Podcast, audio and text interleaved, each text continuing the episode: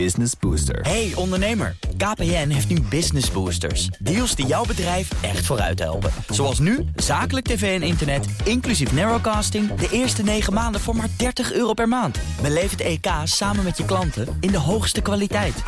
Kijk op kpn.com slash businessbooster. Business Booster. Ontdek de kracht van zakelijke vastgoedfinanciering met de podcast Het Geld en de Stenen. Tom Jessen onthult de cruciale stappen en valkuilen voor succes. Leer van de experts op bnr.nl of in je podcast-app. Blijf scherp. BNR Nieuwsradio. Vastgoed gezocht. Maarten Bouwhuis en Maarten de Gruiter. De markt voor kantoren, winkels en logistieke centra lijkt behoorlijk op slot. Lange tijd waren er niet zo weinig transacties als het afgelopen jaar.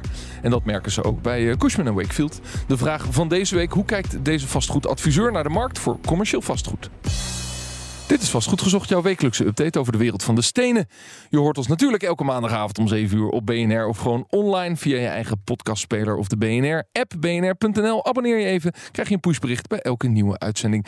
Maarten de Gruiter staat uiteraard eh, naast mij. Dag Maarten, hoe is het? Ja, met mij goed, maar hoe is het met jou? Want jij bent natuurlijk lekker op vakantie geweest. Ja, Noord had vakantie eh, en ik ben een weekje wezen skiën en het was fantastisch. Ja, en want bij mij in het dorp was het als- eh, enorm rustig. Die zaten volgens mij allemaal bij jou. Ze zaten bij mij in de buurt, maar ik was niet in Italië en ik raad iedereen aan om nooit naar Italië te gaan. Ga lekker naar Oostenrijk, eh, daar is het veel fijner. Het eten is er beter en de faciliteiten ook. Eh, maar we moeten even beginnen bij 020, Ja. eh, een, ehm, een goede blog over de Amsterdamse huizenmarkt. Zij schrijven over de dramatische daling in het aantal bouwvergunningen in de regio Amsterdam. Wat is er aan de hand? Ja, in 23 zijn in de metropoolregio Amsterdam eh, iets meer dan 7000 bouwvergunningen afgegeven. Dat betekent een daling van 23 ten opzichte van de voorgaande jaar. Ja, Dat is natuurlijk enorm. Ja. Dat is ook sterker dan het landelijke. En het landelijke is het 15% Ja, het was gebaseerd op die cijfers die het Centraal Bureau voor de Statistiek vorige week al gaf. Hè? Die 56.000 eh, Klopt. bouwvergunning, wat dus een grote daling was. Klopt. En het, eh, het aantal eh, vergunde corporatiewoningen daalde zelfs met 37% Dus dat is enorm. Ja, gaan, we wisten natuurlijk al dat we de, de cijfers allemaal niet gingen halen. Het aantal nieuwbouwwoningen. Maar ehm, dit onderstreept het nog eens een keertje. En ja, ehm, eh, in het artikel wordt ook Peter Boelhouwer aange, aangehaald. Die bij BNR Nieuwsradio dit vertelde, maar niet bij ons. Dat is, dat is ook wat. Dus Peter die gaat ook gewoon bij andere programma's zitten. Dit is wat. Ja, dat is Peter! Maar daar wil ik toch nog iets over zeggen. Want dat is iets wat mij. Dat steekt mij. En ieder, ik, ik wil iedere kans die ik krijg, wil ik het erover hebben. Hij zegt namelijk. eh, De vraag is natuurlijk waarom zijn er zoveel minder eh, bouwvergunningen. En Ja. nou ja, de bekende economische oorzaken heeft hij het dan over. Gestegen rente, bouwkosten. Onzekerheden. Eh, hij heeft het over de eh, trage afhandeling van beroepsprocedures. Nou, dat klopt natuurlijk ook. Hè. Dat, daar irriteren we ons natuurlijk allemaal enorm aan. En allerlei andere. Maar hij zegt ook een tekort aan deskundige ambtelijke capaci- capaciteit. Ja, en daar ben ik een beetje toch een, een, een quest voor aan het doen. Hè. Want ik, dat is gewoon onzin. Er zijn genoeg ambtenaren. Alleen die ambtenaren zijn allemaal micromanagement aan het doen. Ja. En die moeten de grote lijnen bewaren. Er zijn hele goede ambtenaren en er zijn er genoeg, ruim voldoende. Maar die moeten ophouden met micromanagement. ja, het gaat erom dat ze de verkeerde dingen doen. Ja. Eh, in jouw stelling. Eh, overigens, de, de relatie eh, wil ik dan toch even leggen. Want het AD, eigenlijk het Brabants Dagblad, Ja, meldt afgelopen week. Dagblad. eh, Doen we voor jouw belangrijke klant, voor, krant voor jou. De huizen dreigen 5 tot 8 procent duurder te worden. Is overigens gebaseerd op een bericht van ING die daar een analyse over naar buiten heeft gebracht. De huizenprijzen dreigen dit jaar flink te stijgen. Zie je dan een, een, een relatie of, of gaat het, laten we zeggen, Ja. gaan ze nog verder stijgen Ja, als gevolg van die daling van die bouwvergunningen? Ja, want feitelijk zeggen ze van, nou ja, het, het wordt duurder. En, en eh, dat komt gewoon omdat mensen meer gaan verdienen. Of meer aan het verdienen zijn. Hè. De CO-lonen zijn omhoog, lonen zijn omhoog. Ehm, eh, en de hypotheekrente gaat omlaag. Dus ja, en, en als je dan dus een krappe markt hebt, ja, dan gaan natuurlijk logischerwijs mensen meer uitgeven of meer bieden. Het Ja. overbieden is ook gewoon weer helemaal terug, uiteraard. Het, het wordt steeds als probleem gepercipieerd dat die Ja. huizenprijzen zo sterk stijgen. Ja, dat is, in- dat is natuurlijk interessant, want eigenlijk die stijging, en dat is natuurlijk, weet je nog dat wij eh, in Brabant ook waren en dat eh, Hugo de Jonge bij ons was en die Zeker. zei toen net daarvoor eh, in een grote zaal in dat congres zei Ja. van ja, de huren zijn, de huurwoningen zijn soms wel tot 10% gestegen. En hij kwam bij ons in de uitzending en ik vroeg hem ook meteen, ja, wat zit je nou eigenlijk populistisch te doen? Want het, dat is gewoon de inflatie vorig jaar geweest? Ja, daar had hij natuurlijk ook niet echt een goed antwoord op. Want er wordt natuurlijk heel snel met dit soort cijfers gegooid. Ja, kijk, als alle uh, de lonen, als alle kosten omhoog gaan, als er gewoon dus inflatie is, ja, dan is dat natuurlijk ook op de huurmarkt. Het zou natuurlijk gek zijn dat als dat iedereen het beter krijgt, iedereen meer verdient, maar dat de huren niet omhoog mogen gaan. Dat is natuurlijk een heel raar fenomeen. Nou, jij, koppelt het ook altijd, jij koppelt het ook altijd aan wat, wat wij in Nederland gemiddeld aan wonen uitgeven. Dat is ook interessant, hè? Dus ik denk ook dat er nog best, uh, even los van dat dit niet goed is, omdat er gewoon een tekort is. Dus dat tekort, dat blijft er. Um, maar wat wel interessant is, is dat we er altijd, uh, dus enerzijds doen we er uh, heel erg emotioneel over, terwijl het eigenlijk gewoon meestijgt tot nu toe met inflatie en lonen. Maar aan de andere kant zie je ook dat, dat Nederlanders gemiddeld, relatief gezien in Europa, een klein, relatief klein gedeelte van hun inkomsten uitgeven aan hun woonlasten. Nou ja, de huizenprijsstijging van vorig jaar naar dit jaar, die gaat met uh, de inflatie mee. De rally vanaf 2013 tot 2022 natuurlijk niet. Nee, natuurlijk Dat was nee, een complete maar, verdubbeling. Nee, dat was absurd. Tuurlijk, maar daar hebben, we het ook, daar hebben we het natuurlijk heel vaak over gehad. En ja. dat is natuurlijk ook gewoon echt gewoon. Maar de, wat wel, wel interessant is, dat toen wij met ons mooie programma begonnen, dit al uh, aan de hand was. Ja. En toen had je nog heel veel, met name linkse politici, die zeiden: nee, het, het heeft niets te maken met een tekort. Hè, want dan hadden, maakten ze de VVD beetje belachelijk, want die had het over bouwen, bouwen, bouwen. Mm -hmm.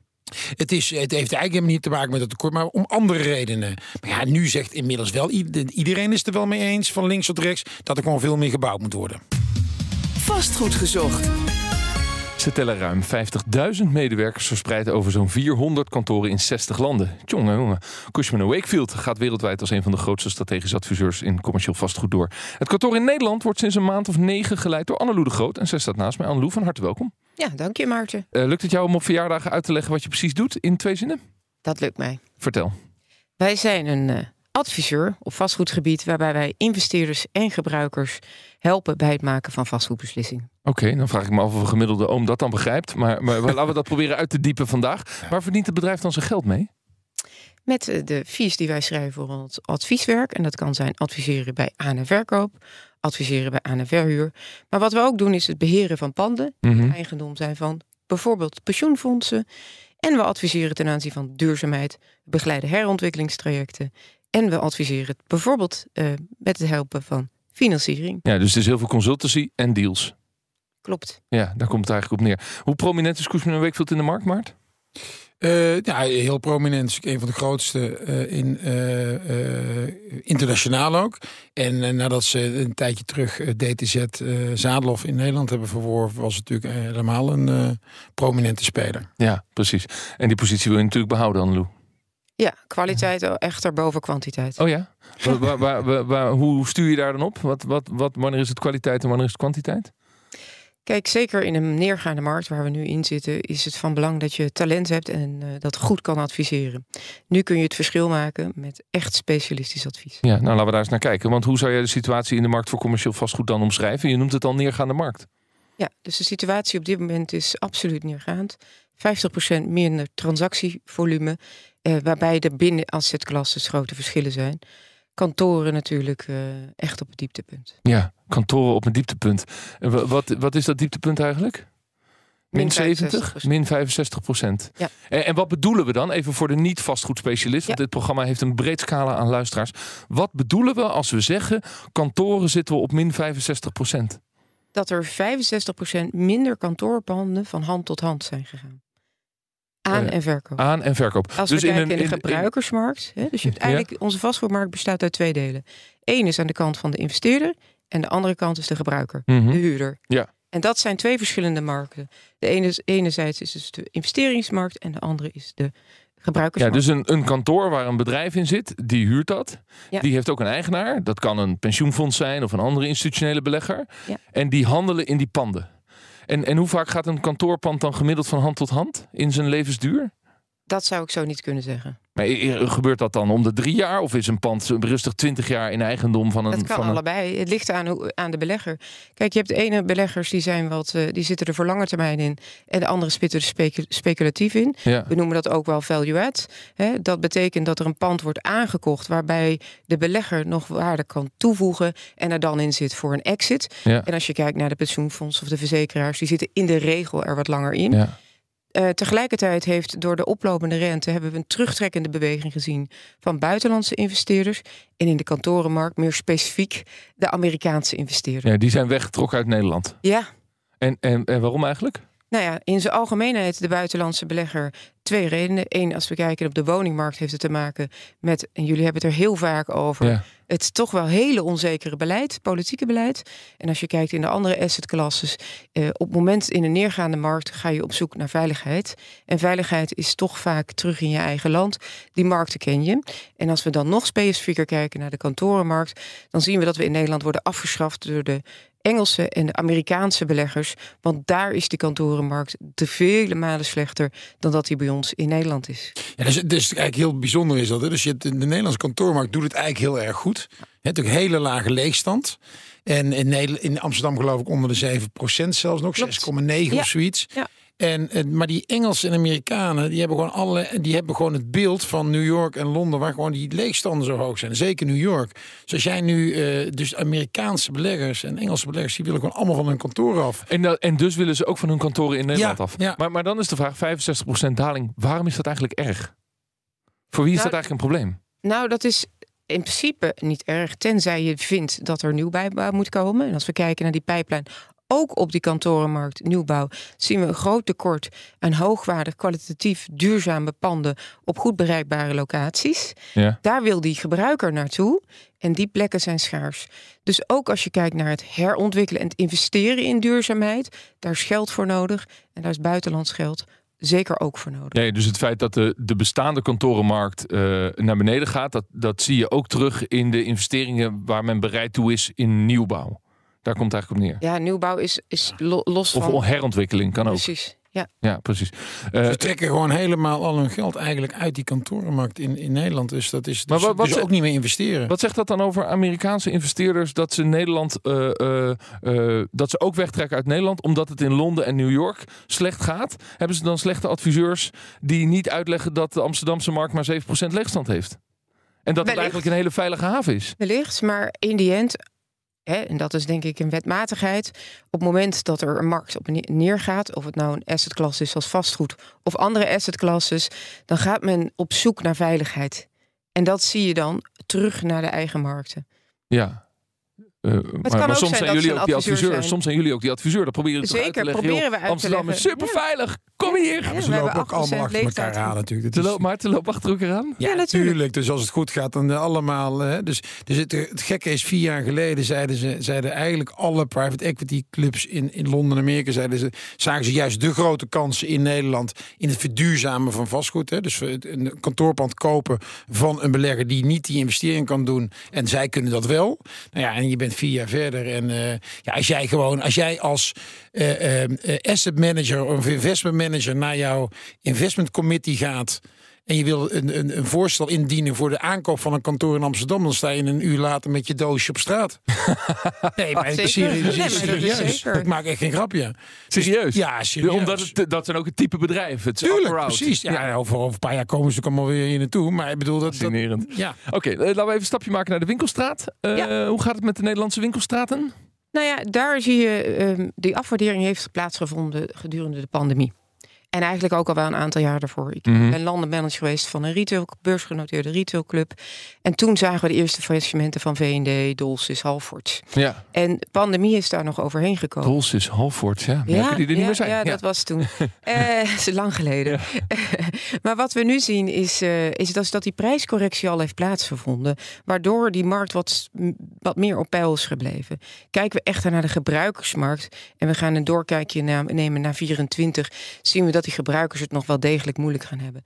Enerzijds door eh, nou, de loonkosten en de inkoopkosten die gestegen zijn. Huren zijn geïndexeerd. Maar ook eh, ja, door de, doordat er toch ook wel een terughoudende beweging is op heel die vastgoedmarkt. Maar wat doe je als, als eh, adviseur? Als je, als je nou door, ik woon nu tien jaar ongeveer eh, in Haarlem, of bij Haarlem in de buurt. Als je daar door de winkelstraten loopt, dan zie je precies diezelfde winkels die al eigenlijk al tien jaar zo ongeveer allemaal eh, leeg staan en te huur staan. Hè? Wat, en dan, dan zie je bijvoorbeeld, dan, ik vind het fascinerend natuurlijk om naar te kijken. En dan zie je in één zo'n straat zie je vier te huurborden van dezelfde makelaar. Van dezelfde adviseur. Wat adviseer jij? Wat kun je nog de eigenaar adviseren van zo'n winkel? Wat moet hij doen met zijn pand? Wat we nu zien is de trend van whitebox. In tegenstelling. Whitebox? Ja, zal ik eens uitleggen? Nou, graag.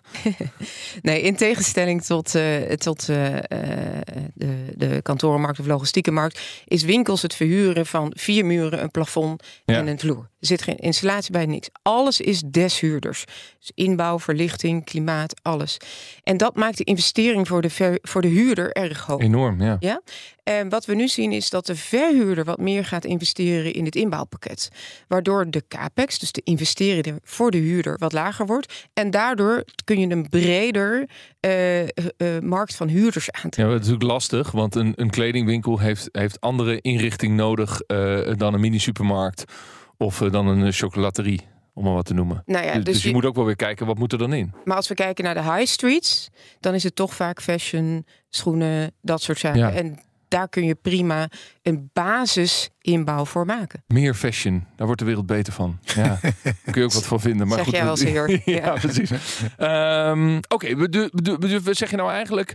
eh, eh, het gaat nog niet zo goed qua vastgoed in de winkelstraat. Maar dat komt meer door de retailers dan door de vastgoedmarkt. Ja, omdat we zien dat die afwaarderingen reeds hebben plaatsgevonden, is een Van, goede van de panden dus. De Ja, panden zijn al minder Dus waard. Nogmaals, investeerdersmarkt en gebruikersmarkt. Ja, ja. Investeerdersmarkt is redelijk op peil gebleven beleven, relatief ten opzichte van de hele vastgoedmarkt.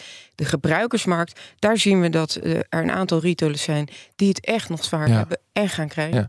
Hoe, hoe kijk jij nou naar eh, het, het, de rentecomponent? Want eh, we hebben in de woningmarkt steeds gezegd... de, het feit dat die huizenprijzen zo hard zijn ges- gestegen... die rally vanaf 2013 heeft ook gewoon met die dalende rente te maken gehad. Omdat je gewoon veel meer ehm, ja, waar krijgt eigenlijk voor je geld. Daar komt kort gezegd op neer.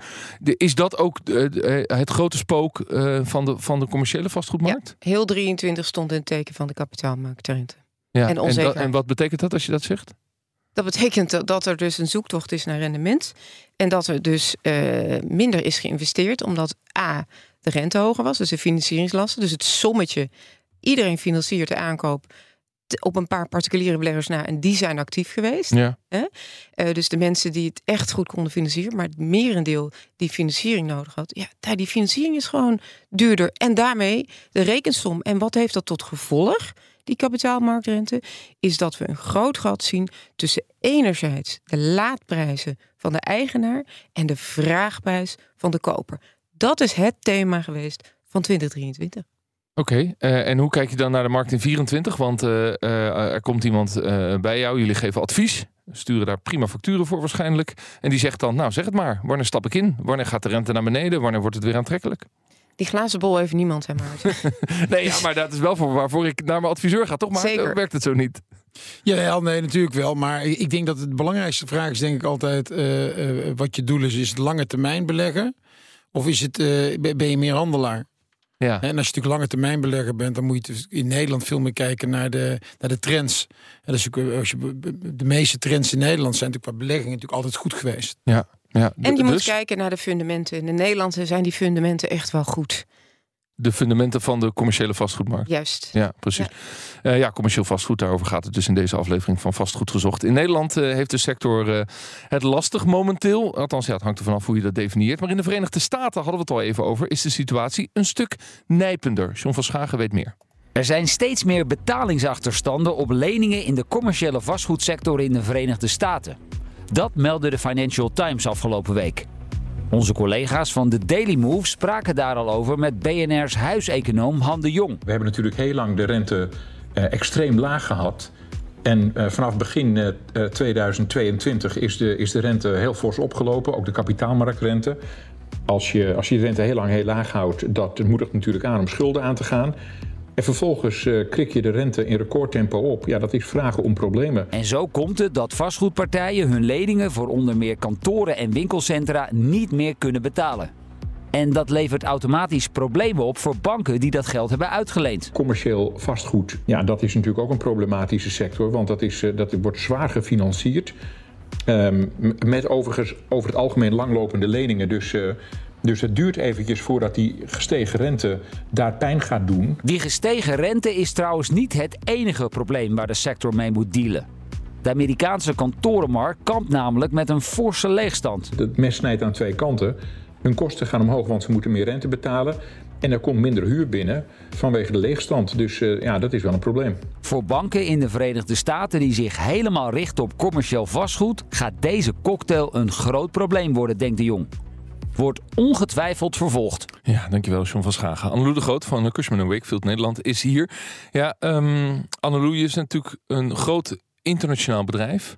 Uh, als jij Nederland leidt, dan heb je natuurlijk ook één keer in de maand of, of, of vaker uh, conferenties en calls met allerlei andere peers uit, de, uit de, de hele wereldorganisatie.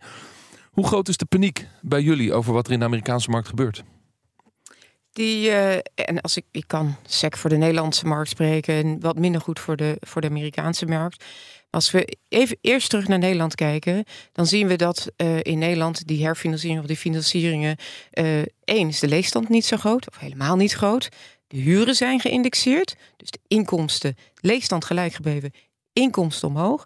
We hebben in de vorige crisis gezien, ik praat met alle banken, laatst weer allemaal bij mij uitgenodigd op kantoor. Ze hebben heel prudent gefinancierd. Dat ten aanzien van Nederland.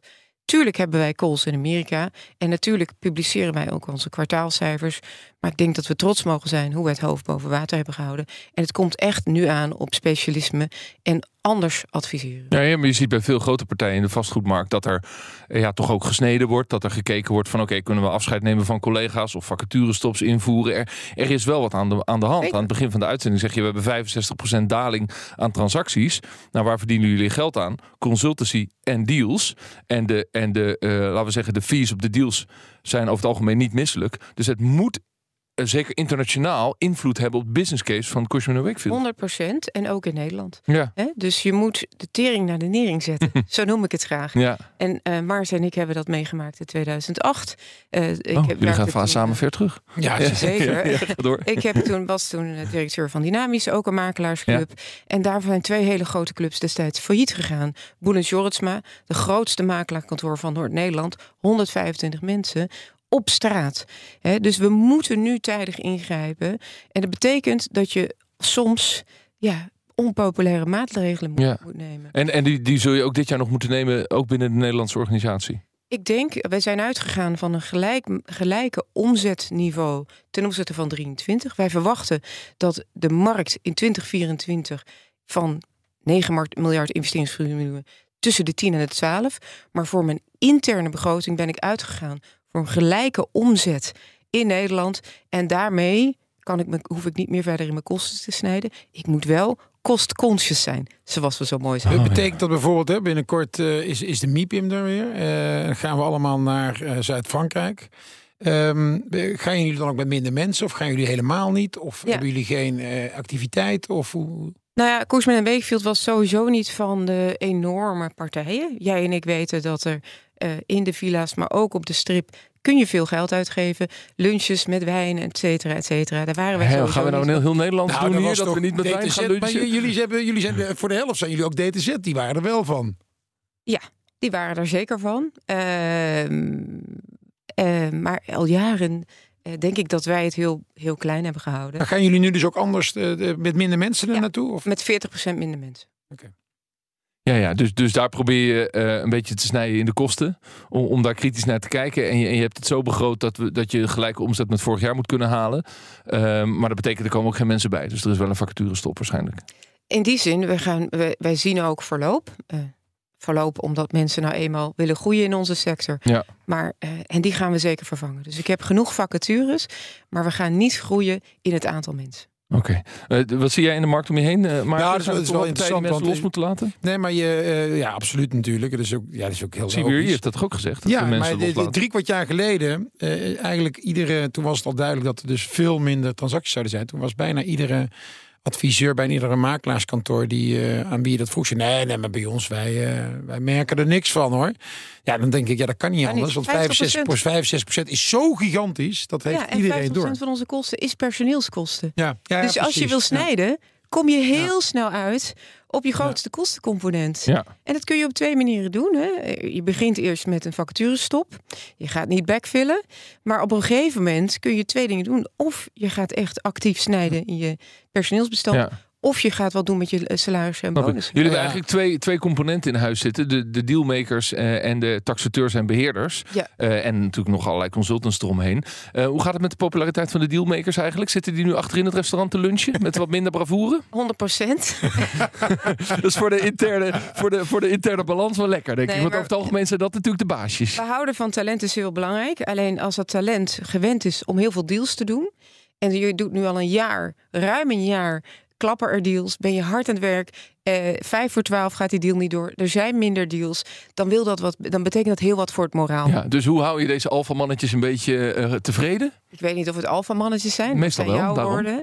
Eh, maar ik denk een dealmaker heeft een ander DNA inderdaad dan een taxateur. Ja, en hoe hou je die tevreden? Ja, het is ook vooral voor hun een leerproces. Ik denk juist dat een crisis of een neergaande markt heel goed is voor de ontwikkeling van mensen. hoe reageren ze erop als je dat zegt? Zeg ja, het is wel lastig dat, je, dat, je, dat die deal steeds niet, niet, niet gesloten wordt, maar het is goed voor je eigen ontwikkeling. Kijk naar je reflectie. Zeg ik ook tegen mijn kinderen. Zeg ze, papa, hou je mond. Snap je mijn Dat gevoel? zeggen zij ook, denk ik.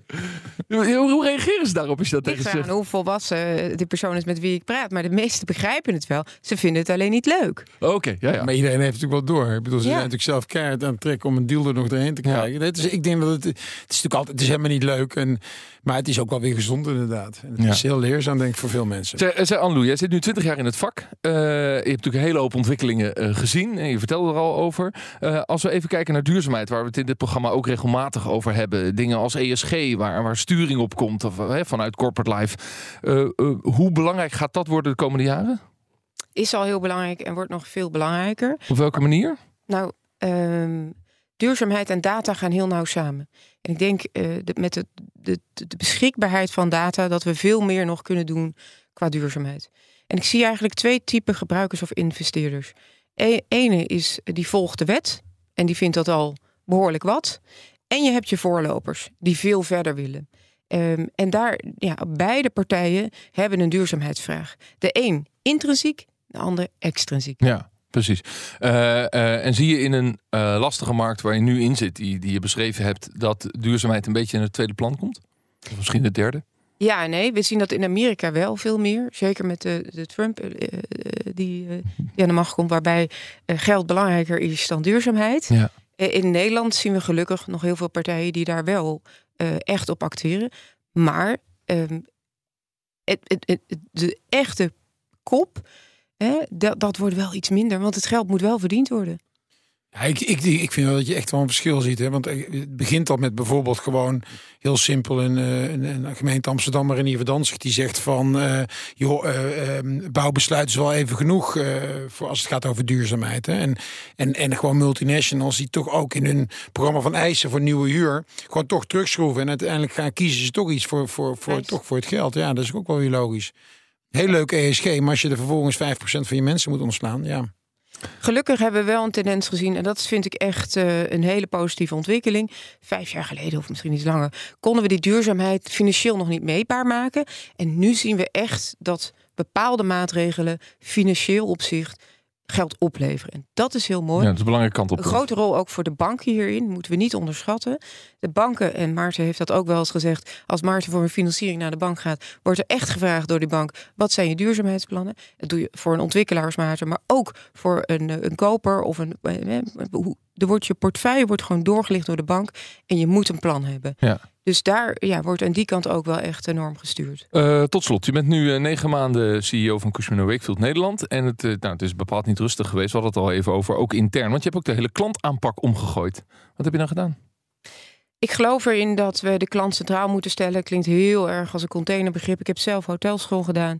En ik merk al twintig jaar dat wij in de vastgoedsector deal of project driven zijn. En ik denk, en ik weet wel zeker, dat we nog een mooie slag kunnen slaan. Dat is ten eerste. Ten tweede. Om minder deal en minder project-driven te zijn, maar meer een soort van eh, constante klantgerichte aanpak. En, en eh, eh, wat minder gericht is op die ene deal. En dan, Klopt. en dan vervalt die aandacht weer. Integraal advies voor die klant. Continu in de hele levenscyclus van het vastgoed. Hoe heb ik dat gerealiseerd? Twee, twee manieren. Eén is de organigrammen anders gemaakt. Wij zaten in zuilen, dus het, de capital markets, aan en verkoop, Ja. taxaties, allemaal ver- zuilen. Eh, en nu heb ik gezegd, eh, we gaan in sectoren werken. Retail. Een retailbelegger, Unibail Rodamco, heeft geen baat erbij dat ze de ene keer moeten aankloppen bij het taxatiedesk en de andere keer bij onze capital market. Dus ik heb georganiseerd met een head of retail en ook de seating lekker Amerikaans woord, maar hoe wij zitten in ons grootste kantoor Amsterdam en Utrecht, waar elk ongeveer 200 mensen zitten, zitten we bij elkaar met iedereen bij elkaar. Dus iedereen die verstand heeft van retail. In plaats van dat we een hoek hebben met de transactionele jongens en meisjes en de taxen. Ik snap het, het worden meer eh, multifunctionele teams, sectorgericht. Klopt. Moeten die teams ook bij elkaar eh, zitten? Zegt de directie, je moet minimaal drie of vier dagen op kantoor zijn. Hoe, hoe is die sfeer bij jullie? Uh, wij hebben een, vind ik, een bijzonder ondernemende sfeer. Ik vind Koesman en Wakefield een hele mooie club om voor te werken. De cultuur is open, transparant, weinig politiek. Um, en dus, als iemand vier dagen dus als iemand vier dagen thuis wil werken? Dat uh, heb ik nog niet ondervonden dat ze dat doen. En dan zullen we daar zeker iets over zeggen. Dat kan dus niet zomaar. Nee, je moet, je moet zelf ook een beetje kijken wat er op die kantorenmarkt, wat er op die kantorenmarkt natuurlijk gebeurt. Hè? Ja. Uh, de invloed van het thuiswerken op de, op de kantoor. Maar zo heb je het veranderd en, uh, en daar zullen mensen vast blij mee zijn. En over een paar jaar kijken wat de resultaten daarvan zijn. Want dat kun je natuurlijk ook niet binnen drie maanden bepalen. Zeker niet. Maar ik merk nu al de resultaten intern. Als je kijkt naar het behouden van talent, is het wel heel mooi als je in integrale teams kan werken. Ja. En uh, daar zien we heel veel mooie resultaten. Ik had onze datajongens zitten nu ook in het retailteam en in het uh, kantorenteam. En uh, voor een transactiemanager op pad te gaan met iemand die heel goed met data om kan gaan, is ontzettend leuk. Voor jou als klant wel logisch, denk ik. Dat je zo'n dat je zo'n sectorteam hebt. Zeker, ja. Kan ik me niet zo voorstellen. Nee. Anne de Groot van Cushman Wakefield Nederland. Dankjewel uh, voor dit gesprek. Jij bedankt. Maarten. Ja, nou was weer leuk. Uh, zeker. Tot volgende week. Dit was vastgoed gezocht. Uh, we zijn er natuurlijk als radioprogramma en als podcast. Abonneer je dus even, dan mis je nooit een aflevering. Voor nu, bedankt voor het luisteren. Dag. Vastgoed gezocht wordt gesponsord door Mogelijk. Mogelijk. Vastgoedfinanciering voor ondernemend Nederland. Business Booster. Hey ondernemer, KPN heeft nu Business Boosters. Deals die jouw bedrijf echt vooruit helpen. Zoals nu, zakelijk tv en internet, inclusief narrowcasting... de eerste 9 maanden voor maar 30 euro per maand. Beleef het EK samen met je klanten in de hoogste kwaliteit. Kijk op kpn.com businessbooster. Business Booster.